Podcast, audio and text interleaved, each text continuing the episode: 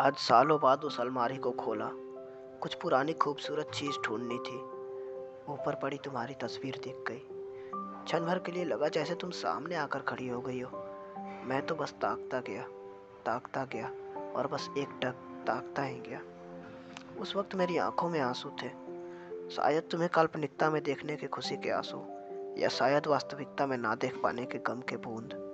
पता नहीं क्या था, पर वह एहसास और आँसू दोनों बहुत खास थे, क्योंकि उनका सीधा वास्ता सिर्फ़ तुमसे था, प्रिय। बनाने वाले ने भी क्या खूबसूरत तस्वीर बनाई है।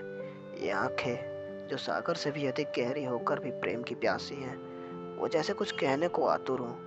शायद कोई अनसुनी अनकही प्रेम कविता, वह प्रेम कविता, जिसका अभिप्राय सिर्फ़ मुझसे हो, सिर्फ़ मुझसे।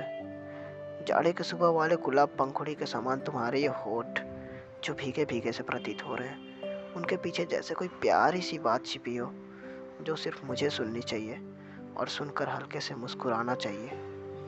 लंबा वक्त बीत चुका है। तुम्हें देखा तक नहीं मैंने। हाँ महसूस ज़रूर किया है।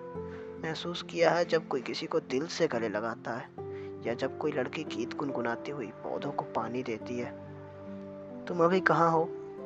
शायद ये मैं ना बता पाऊँ, पर हाँ तुम्हारी हर वो बातें और तस्वीर मेरे दिल के उस कमरे में कैद है, जिसका ताला भी प्रेम है और चाबी भी।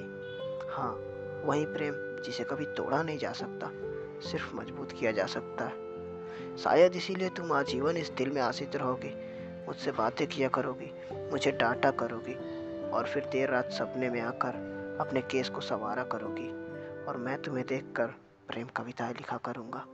ठीक आज की तरह।